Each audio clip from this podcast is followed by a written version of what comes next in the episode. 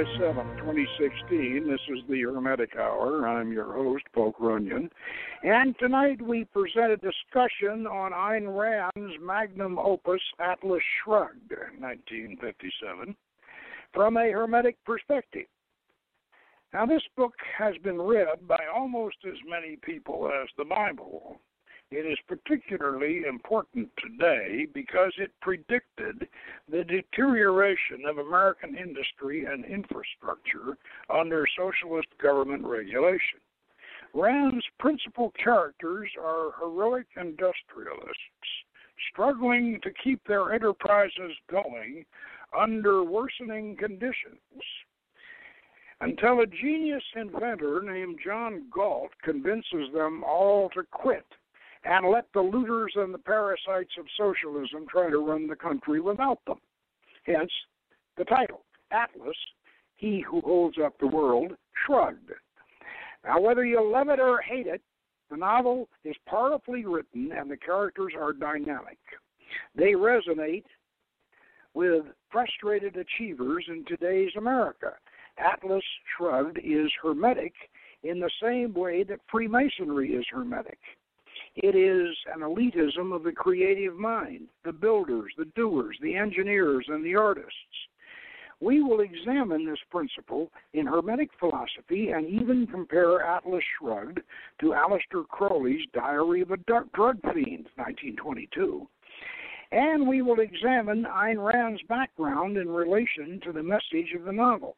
So if you find the world weighing down on you, and who doesn't these days, Tune in, and we'll just try to shrug it off. Now, I read Ayn Rand's 1943 novel, The Fountainhead, when I was still in my 20s. Like George Orwell's 1949 novel, 1984, The Fountainhead's message resonated with me and became part of my personal philosophy. I had just received my bachelor's degree and had escaped the confines of Marxist dominated academia to enter the world of business. The Fountainhead was the story of a talented architect, pride in his work, and he gave his design away to a competitor on the condition that it not be altered. And then he blew up the building when his masterpiece was trivialized. Now, this is uh, this is a vast oversimplification of the plot, but it serves to point out the main theme: the exploitation of those who create by the human parasites and looters who feed on their creations, and the heroism of the creator who fights back. Now, this is the exact antithesis of Marxism which holds that the successful creators are exploiting the workers who produce their creations. Now, I personally side with Ayn Rand, but I must admit that in today's economic world, a measure of socialism is unfortunately necessary, and we should not exploit the less fortunate or even the less talented. Now, as a young woman, Ayn Rand grew up in Russia during the 1918 Revolution and Civil War. She witnessed the destruction of the Russian middle class and saw the lower classes starved and reduced to cannibalism. She fled to America and took up the American dream. But her version of the dream was still rooted in the 19th century before the rise of the unions and the antitrust legislation. Now, in Atlas Shrugged, her heroes are reruns of the earlier robber barons of industry, who are curiously led to give up their empires by a Nikola Tesla type inventor named John Galt, who in the real world they would have now this is my this in my opinion is the fundamental flaw in the novel. But this is not a criticism of the book's value. Regardless of how obsolete Rand's economic hierarchy may be, the problems they face, the deterioration of our infrastructure, the decline of American industry, and the burdens of excessive regulation and taxation are all very real, especially today. Although the book was written before we entered the computer age, the issues it deals with are part of our everyday life. If we are to live and survive, the trains must run, the trucks must roll, the electrical grid must function, and the basics of food, water, and meaningful and productive employment must be provided. In our society, all these necessities are created, transported, and facilitated by the private sector, which the government is expected to aid and to coordinate. In Atlas Shrugged, the government's efforts to aid and coordinate degenerated into suppression and inefficiency. Now, with the exception of the mysterious John Galt and the metallurgist Hank Rearden, the rest of the major characters, Dagny Taggart, her brother Jim Taggart, and their friend Francisco D'Anconia, all grew up together as children. Dagny and Jim inherit the Taggart Continental Railway empire. Jim becomes the president, but his sister Dagny actually runs the railroad. Francisco inherits D'Anconia Copper, the world's largest copper mining company based in South America with holdings in the U.S. and Mexico. Now, Jim Taggart is a poor and indifferent chief executive. Taggart Continental is in trouble and deteriorating. Dagny, as the chief of operations, wants to replace their worn out track with a new alloy called Rearden Metal from Hank Rearden's company, Rearden Steel. Hank Rearden is a self made industrial giant with his own coal mines, foundries, and mills. He needs reliable rail transport and he needs Dagny to help him prove the value of his new product, Rearden Metal. They make a deal and they also start a relationship. Rearden is married to a socialite wife whom he despises. He supports a mother and a younger brother who despise him. He feels surrounded by parasites and attacked by government regulators who force him to give up his coal mine and attempt to declare his new ally unsafe for public use. Meanwhile, Francisco has leased a mountain in Mexico and opened a large scale copper mining operation, complete with a railroad from Taggart Continental. However, the San Sebastian Mexican copper mines are not producing. Dagny at Taggart Continental is pulling back her rolling stock and cutting her losses. Jim Taggart and the U.S. government don't like it. But to Dagny, business is business, and San Sebastian is a loser. Her intuition is justified when the Mexican government nationalizes San Sebastian. They soon discover that the mines are worthless. Francisco has created a giant hoax, a multi million dollar bad joke on everyone, including the Mexican government. Dagny is disgusted with him. What does what she does not realize is that Francisco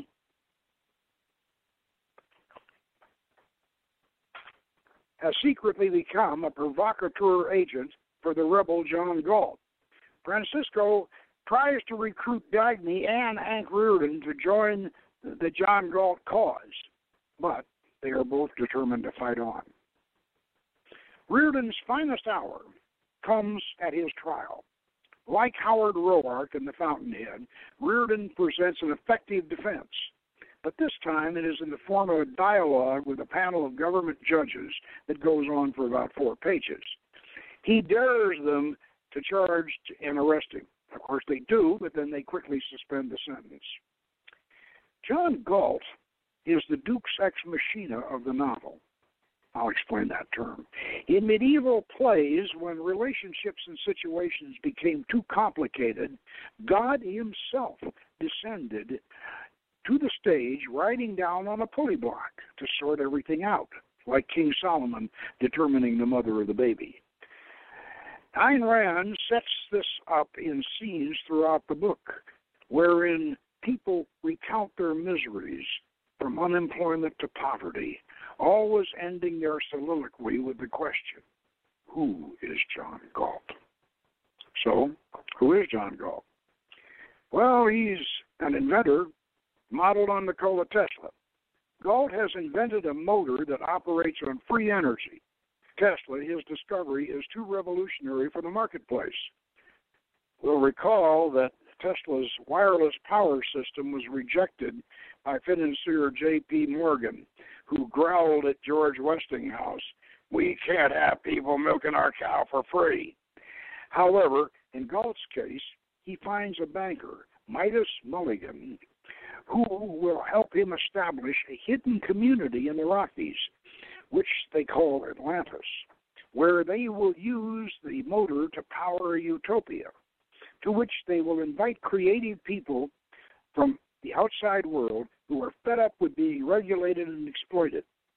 The idea being that if they can, uh, the idea being that if they can get most of the movers and builders and doers to join them to go on strike, and the strike was the original title of the book, then the world outside will collapse. And after the apocalypse, they will reemerge and build society on a philosophy of enlightened self interest rather than altruistic collectivism. Of course, all this happens on schedule. The economy collapses, and John Galt takes over the airways for his speech to the American people, which Ayn Rand claims took her a year to write. It goes on for 60 pages, and it is mercifully cut down to two paragraphs in the movie version. The header for tonight's show reads Ayn Rand's Atlas Shrugged from a Hermetic, and in the abstract we stated Atlas Shrugged is Hermetic in the same way that Freemasonry is Hermetic. It is an elitism of the creative mind, the builders, the doers, the engineers, and the artists. We will examine this principle in Hermetic philosophy and even compare Atlas Shrugged to Aleister Crowley's Diary of a Dark Fiend, which was written in 1922. We will examine Ayn Rand's background in relation to the message of the novel. Of course, we have already pointed out that Ayn Rand grew up in Soviet Russia. Her objectivist philosophy is an exact opposite to Marxism. She is an absolute libertarian. Capitalism must not be restricted or regulated in any way. She seems oblivious to the rise of socialism in Western society. She wrote Before the Dawn of the Computer Age, The Advent of Robotics, Globalism, or the Internet. And yet, as we mentioned, we still need the basics of industry to survive as a nation. So the message and the prophetic warning of Atlas Shrugged still resonates with us. Uh, let me elaborate on that a little bit. You know, uh, one of the reasons why we've we've uh, we've lost industry, especially in globalism, is because uh, the, you know the, the union movement which was all very well and good in its time. But the problem was that that uh, uh, overseas labor could could produce much much uh, less expensively than than American union labor, and uh, and robotics, of course, were also replacing assembly line workers and and uh, and uh, so a lot of these things, uh, technical uh, advances have caused a lot of this this sort of thing to happen. Uh, however, regardless of that, our industry is is in very very bad shape. And another reason, another another thing that we don't, uh, most of us don't realize is, is that during World War II, our industry won the war. I mean, you know, let's face it, our our our aircraft and our tanks were nowhere near as good as what the Germans were producing, and and uh, but we but we we produced a lot more of them you know, we just we just overwhelmed uh, the, the the Germans uh, with uh, with inferior with inferior tanks and and and uh, and second-rate aircraft, and and uh, it, it, but uh, when we and we destroyed other also we realized we destroyed their industry. We we bombed their their factories. We destroyed their industry, and and uh, you know uh, when we rebuilt them after the war with the Marshall Plan, we rebuilt Germany and Japan, both of them. We with all of their their steel mills and and they were were all built with the with the with the latest uh, the the latest designs of furnaces and and and and uh, and uh, mills and, and and machinery was all was all new and, and better. And yet our ours the machinery we had beat them with in World War II was old. because it was it dated way back to the to the 1920s. We were still using using Bessemer furnaces that were used in World War One, and so uh, it's no wonder that uh, that uh, that once globalism got got really going, it's no wonder that that that our our steel industry fell behind and, and all, even with the union situation. Uh, and this is something that that that Rand doesn't want to deal with. I mean, she's this is you know these are these are factors that she doesn't take into consideration. Now, um, however, as I said, we still we we still need to get our industry upgraded and get it back and get it going and figure out how how uh, you know how to how to uh, you know to employ people uh, and, and get the unions uh, uh, accommodated, and, and we need to do all this. Uh, now, in the fourth book of the Hermetic Corpus, the Krater, we read that God bestowed the speech on all men, but not the mind. Now, we are told that there is no envy involved in this, but that those who possess the mind are the ones who have a special relationship with God. Now, in the terms of the present discussion, they have a special relationship with the universe because um, uh, Ayn Rand was an atheist, and and uh, and Crowley, who we're referring to, was pretty close to being the same thing, except that he misinterpreted the Hermetic uh, proposition and and and thought that there is no God but man, and that's not a very good way to to, to explain Hermet, the Hermetic proposition. The Hermetic proposition is that God lives in all men, and and that's the only place you're going to find God is inside yourself.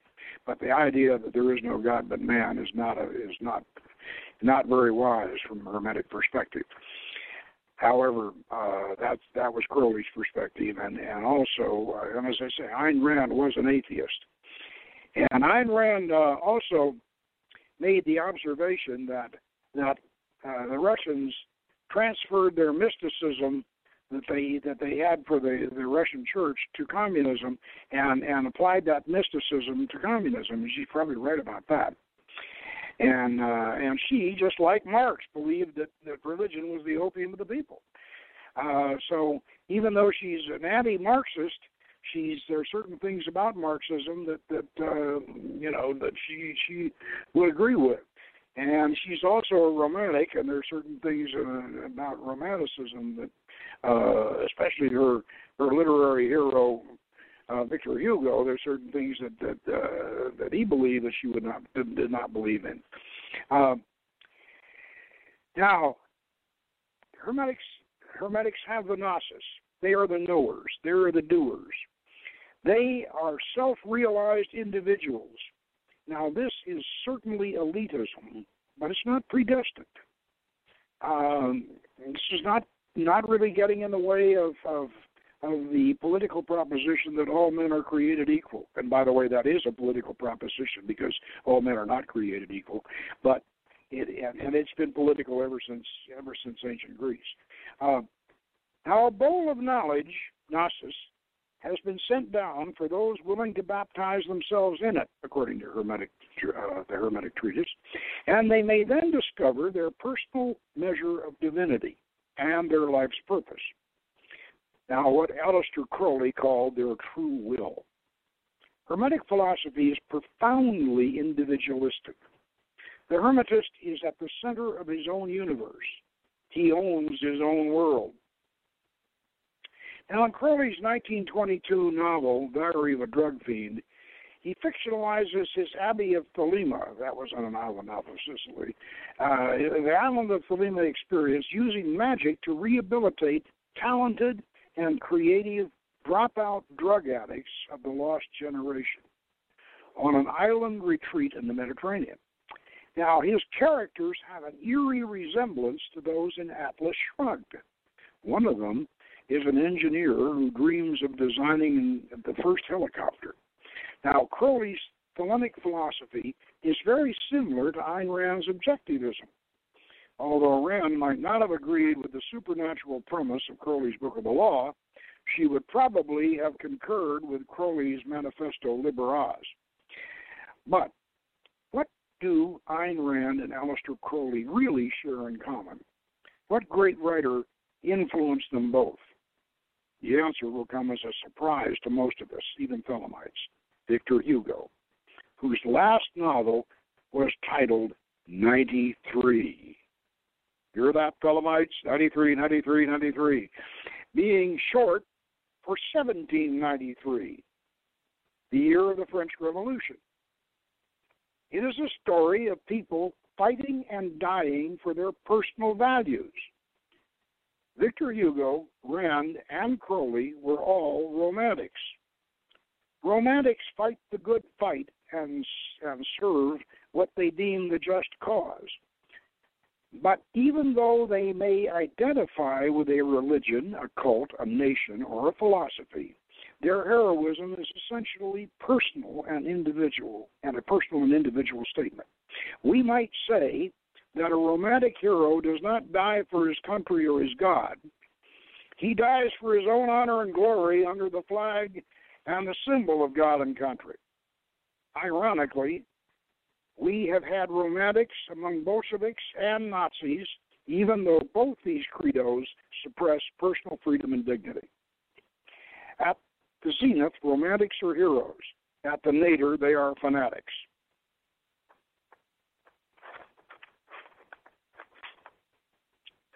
Hermetic baptism refocuses the individual on him or herself, which might be called the truest and purest expression of Romanticism. This is also a shared point between Rand and Crowley and our own interpretation of Hermetic philosophy. We even call it Romantic solipsism. In mundane reality, this Hermetic baptism or realization may occur at any time in one's life, in any number of ways or circumstances. No religion or philosophy has a monopoly on the process. The only prerequisites of the transformation are courage and determination. For many people, finding and following their true will will be the greatest challenge of their lives. Like Masonry and the Fountainhead's heroic architects, Hiram Abiff and Howard Roark, they must be willing to fight and even die for their vision and their freedom. Atlas Shrugged is a very effective exposition of this all important human quality. Allow me to deliver another presentation of the same argument in the form of an anonymous poem called The Little Red God, written by an American in the 19th century. Here's a little red song to the god of guts who lives in palaces, brothels, and huts. The little red god with a craw of grit, the god who never learned how to quit. He's neither a fool with a frozen smile or a sad old toad in a cask of bile. He can dance with a shoe nail in his heel and never a sign of his pain reveal. He can hold a mob with an empty gun and turn a tragedy into fun, kill a man in a flash of breath, or snatch a friend from the claws of death. Swallow the pill of assured defeat and plan attack in his slow retreat. Spin the wheel till the numbers dance and bite his thumb at the god of chance. Drink straight water with whiskey soaks or call for liquor with temperance folks. Fearless stand by the graven stone, yet weep in the silence of night alone.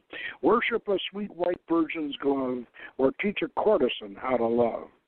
Dare the dullness of fireside bliss or or stake his soul for a one's kiss.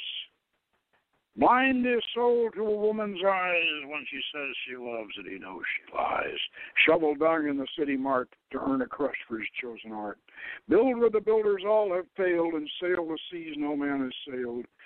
Run a tunnel or dam a stream or damn the men who finance the dream.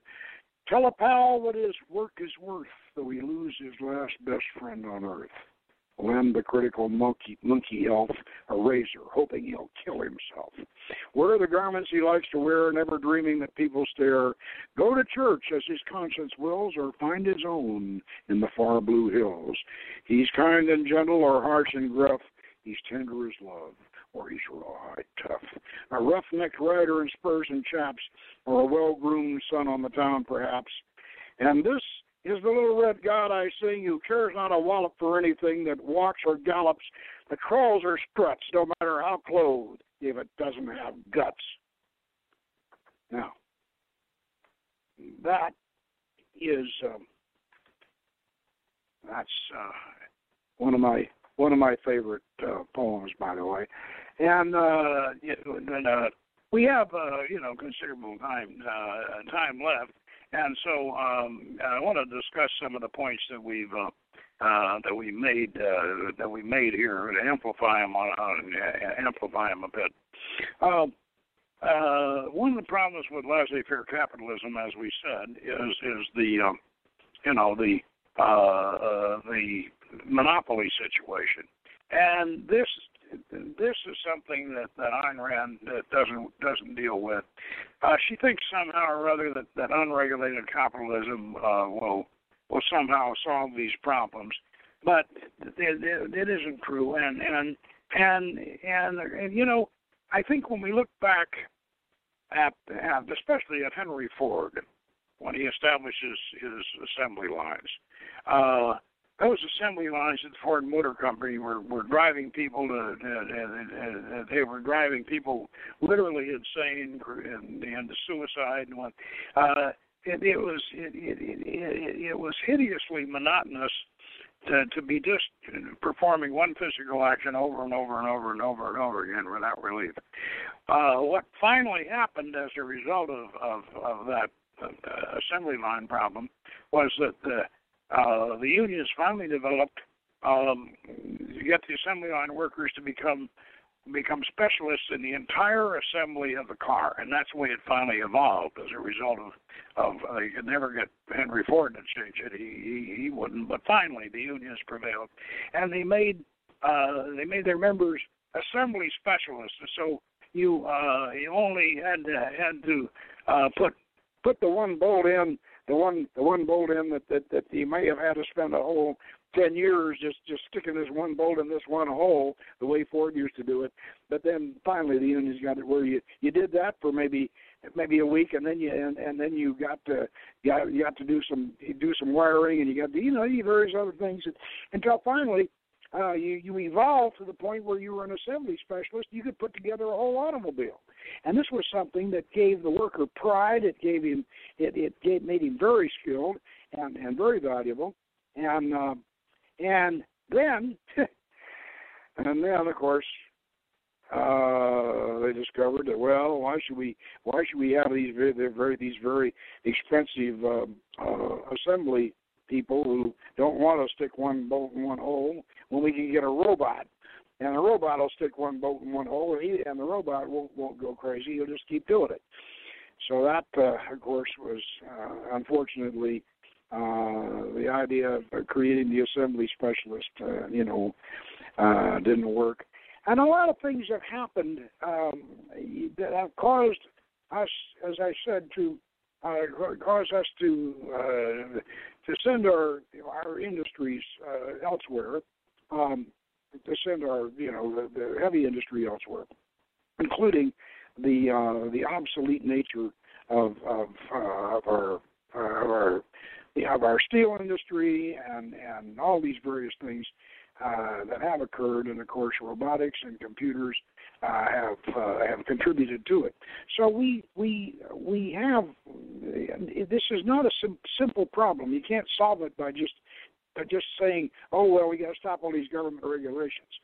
However, uh, uh, it is also true that uh, that environmentalism has also played a, a role in, in a lot of this, and uh, um, you know, our coal industry has has really suffered, and uh, and that uh, it, it, it, there are ways of cutting down these these coal emissions, and and uh, and of course, as we as we have discovered, ways of cutting down petroleum emissions, and uh, and that, of course, we think that that, that these emissions, these these, uh, you know, the smog and the air pollution we think it's we think it was bad back in this in the 70s and the 80s. Nothing compared to how bad it was in London at the turn of the previous century. It was unbelievably bad. London, you know, they, they had they had tuberculosis epidemics that were caused literally by coal dust in the air, and and if you think the smog was bad was bad in the 70s, uh, oh, it was terrible back in, in the 1900s. So we we've come a long way, and uh, uh, we come a long way in in in managing to to uh, you know to to make our our industry and our our mining and our, our and our oil drilling a lot a lot safer and and I'm not going to say that environmentalism is wrong or or that uh, uh, you know, I'm not going to. I'm not going to personally challenge. I think. I think we need to do a lot to clean up the atmosphere and clean up the, and, and you know, clean up our rivers. And we need. We we we have to do this. We we uh, we have to purify our water and we have to purify our environment. However, uh, at the expense of of uh, of of industry, we should perhaps you know, we should perhaps take a take a, a broader look at that. Uh, but th- these are things, as I say, that that Ayn Rand when she when she uh, was writing, these were these were not these problems had not come to the fore. Either the environment or the uh, you know the, the advances in technology in the, in the labor market. None of these things uh, came to the fore. So um, uh, we have to understand that that that uh, that it isn't going to work. It's just taking the Atlas Shrugged idea and say, okay, get the government out, get get get the government off our backs, and let let us do and build and do whatever we want. That that's not going to quite work. And and I and I certainly don't want to give the impression that I'm recommending it. But regardless of that, uh, it, it, we we we have a deteriorating we have a deteriorating industry, uh, industrial uh, base, and we have uh, and de- deteriorating manufacturing capabilities, and we have a very very deteriorating infrastructure, and including our electrical grid is is in terrible shape. So we have a lot of of uh, of work to do straightening this country out, and um, and uh, the the way to do this, of course, is naturally to to uh, have the government work hand in hand with industry and not try to work against it, and uh, and to, to try to to, to try to uh, uh, cooperate and and uh, make socialism work. Let's also remember and something else that, that Ayn Rand does not, Ayn Rand does not uh, uh, deal with, at least I haven't found in any of her writings. She didn't deal with uh, the rise of socialism uh, in, in in the Fabian Society and the Roundhouse Group and and uh, the rise of socialism over here in the Western world.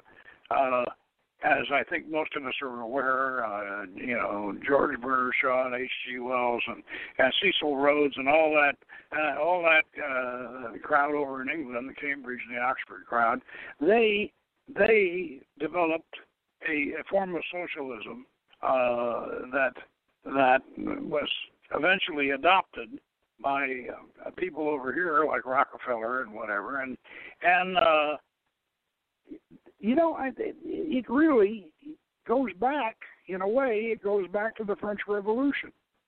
The uh, the the, uh, the French Revolution, which Victor Hugo uh, wrote the novel about, called '93, because that's 1793, and and and uh, the French Revolution was what really brought about uh, the Fabian Society, and it and and and it brought about both both the Bolsheviks uh, in the east and and the the Fabians in the west.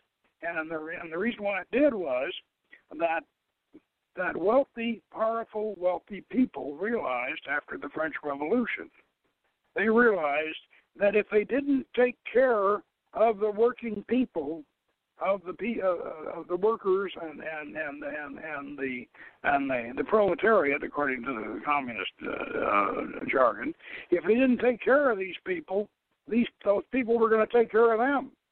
you know, off with their heads. And and so, in order for the for the wealthy class, the ruling class, to survive,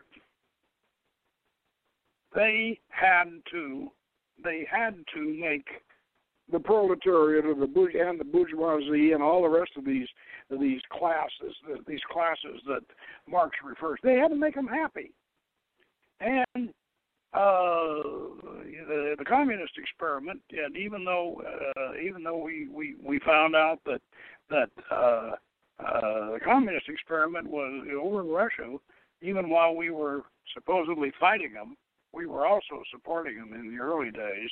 Uh, Herbert Hoover supported them. Rockefeller supported them. A lot of a lot of people supported them, uh, and uh, the uh, but the but the, the the communist experiment failed, and we all know that. It failed in the 1990s, and then again it collapsed, and and our form of Fabian, uh, you know, the Fabian socialists, our form uh, succeeded, but uh, our form right now, if we if we don't get get our economy straightened out and we don't get our our our uh, you know our survival capability uh, back in in in, in our our form of government uh, of benign socialism is also is going to degenerate down into into uh, God, God help us, not something like 1984. I hope it doesn't go that way, but it could, because uh, especially uh, you know with this all this terrorism going on and what have you, we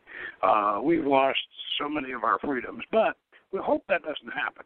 Uh, and and uh, um, and yet uh, at the same time, we we uh, we must realize that what, what what we have now is is a is a form of socialism that is really um, administered and, and, and run by by international uh, bankers and, and, and industrialists and and uh, uh, if you really want to know, if you really really want to know what it's all about, uh, Paddy Chayefsky, uh, the screenwriter, uh, defined it in a speech uh, in the screenplay of Network in 1976, and and you can go on YouTube and and just go on YouTube and put down Ned Beatty's speech network and watch it.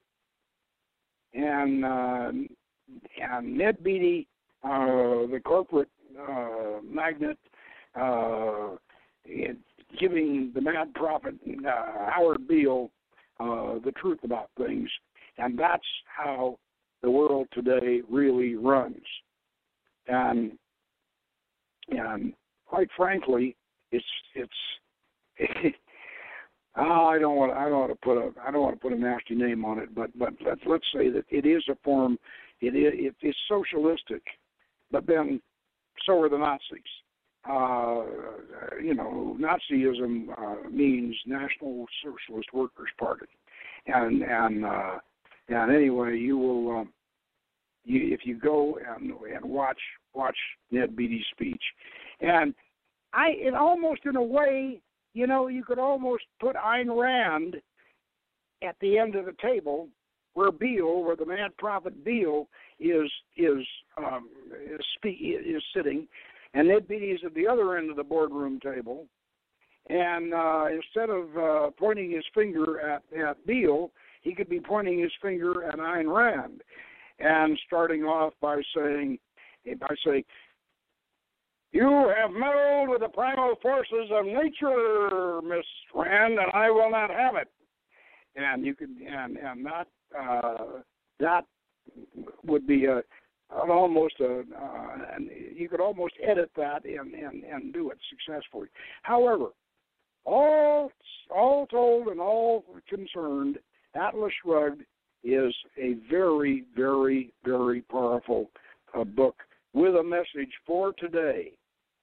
The characters are dynamic, and if you are an achiever, and if you are, if you, if you uh, you're a believer in in your own individual uh, uh, destiny, and and you are a person who uh, who uh, believes in in in following your true will, you and you read Atlas Shrugged, you're going to identify with these characters. You will. You can't help it. And uh, like I said, it's the book's been read by almost as many people as have read the Bible. So uh, I strongly recommend you read the book.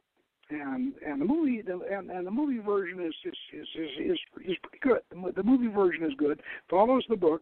Mercifully, it it shortens up some of uh, Ayn Rand's uh, preaching because she can get very preachy, and uh, uh, and so uh, that's Atlas. Uh, that's Atlas Shrugged, and and uh, and uh, and I think we've just about uh, we just about said about as much about that as we as we need to, and so um, uh, next week we'll be back with uh, with another uh, hopefully interesting subject and uh, and uh, and I guarantee it will be interesting. You know, uh, as, as interesting as we can make it. And so, good night and good magic. It is Ryan here, and I have a question for you. What do you do when you win? Like, are you a fist pumper? a woohooer, a hand clapper, a high fiver. I kind of like the high five, but if you want to hone in on those winning moves, check out Chumba Casino. At ChumbaCasino.com, choose from hundreds of social casino style games for your chance to redeem serious cash prizes. There are new game releases weekly, plus free daily bonuses. So don't wait. Start having the most fun ever at ChumbaCasino.com. No purchase necessary. VGW. Void were prohibited by law. See terms and conditions. 18 plus.